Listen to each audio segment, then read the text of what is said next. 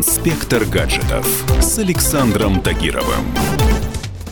Хорошие новости для всех, кто привык экономить свои деньги и не переплачивать за воздух.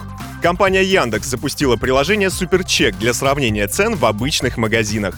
Сейчас приложение может искать товары, сравнивать цены и составлять список покупок. Бета-версию приложения уже могут установить пользователи Андроида, а вот на Яблоко новинку обещают завести только через месяц. Полностью вывести приложение из бета-теста компания планирует осенью этого года. Помимо сравнения цен, в приложении появится еще одна очень интересная фишка.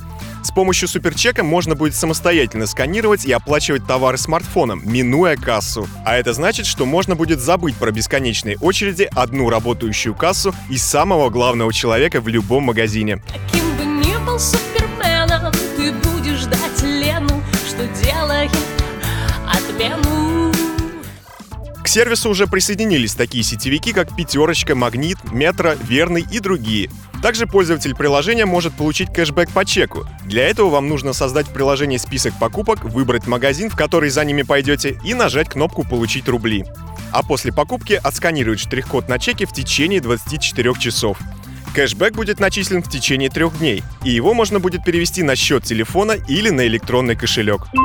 В настоящее время Яндекс только тестирует детали сервиса и пытается понять, как будут собираться и храниться заказы, если вы сформировали корзину заранее. Еще один важный вопрос – это организация продажи товаров через Суперчек непосредственно в магазине, когда откроется возможность самостоятельно расплачиваться с гаджета и проходить мимо кассы. Думаю, здесь компания больше озабочена проблемой кражи продуктов, нежели нашим удобством.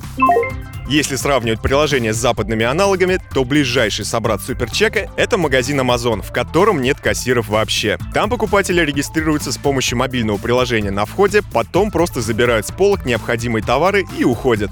А деньги списываются с их счета автоматически. Любой товар здесь под присмотром и не может исчезнуть из поля зрения камер. В редких случаях требуется вмешательство сотрудника, который проверяет, куда делся товар, если его нет ни на полке, ни в тележке покупателя. В таких случаях на сцену выходит не Лена, которая делает отмену, а Максим, который знает, почему товар стал невидим.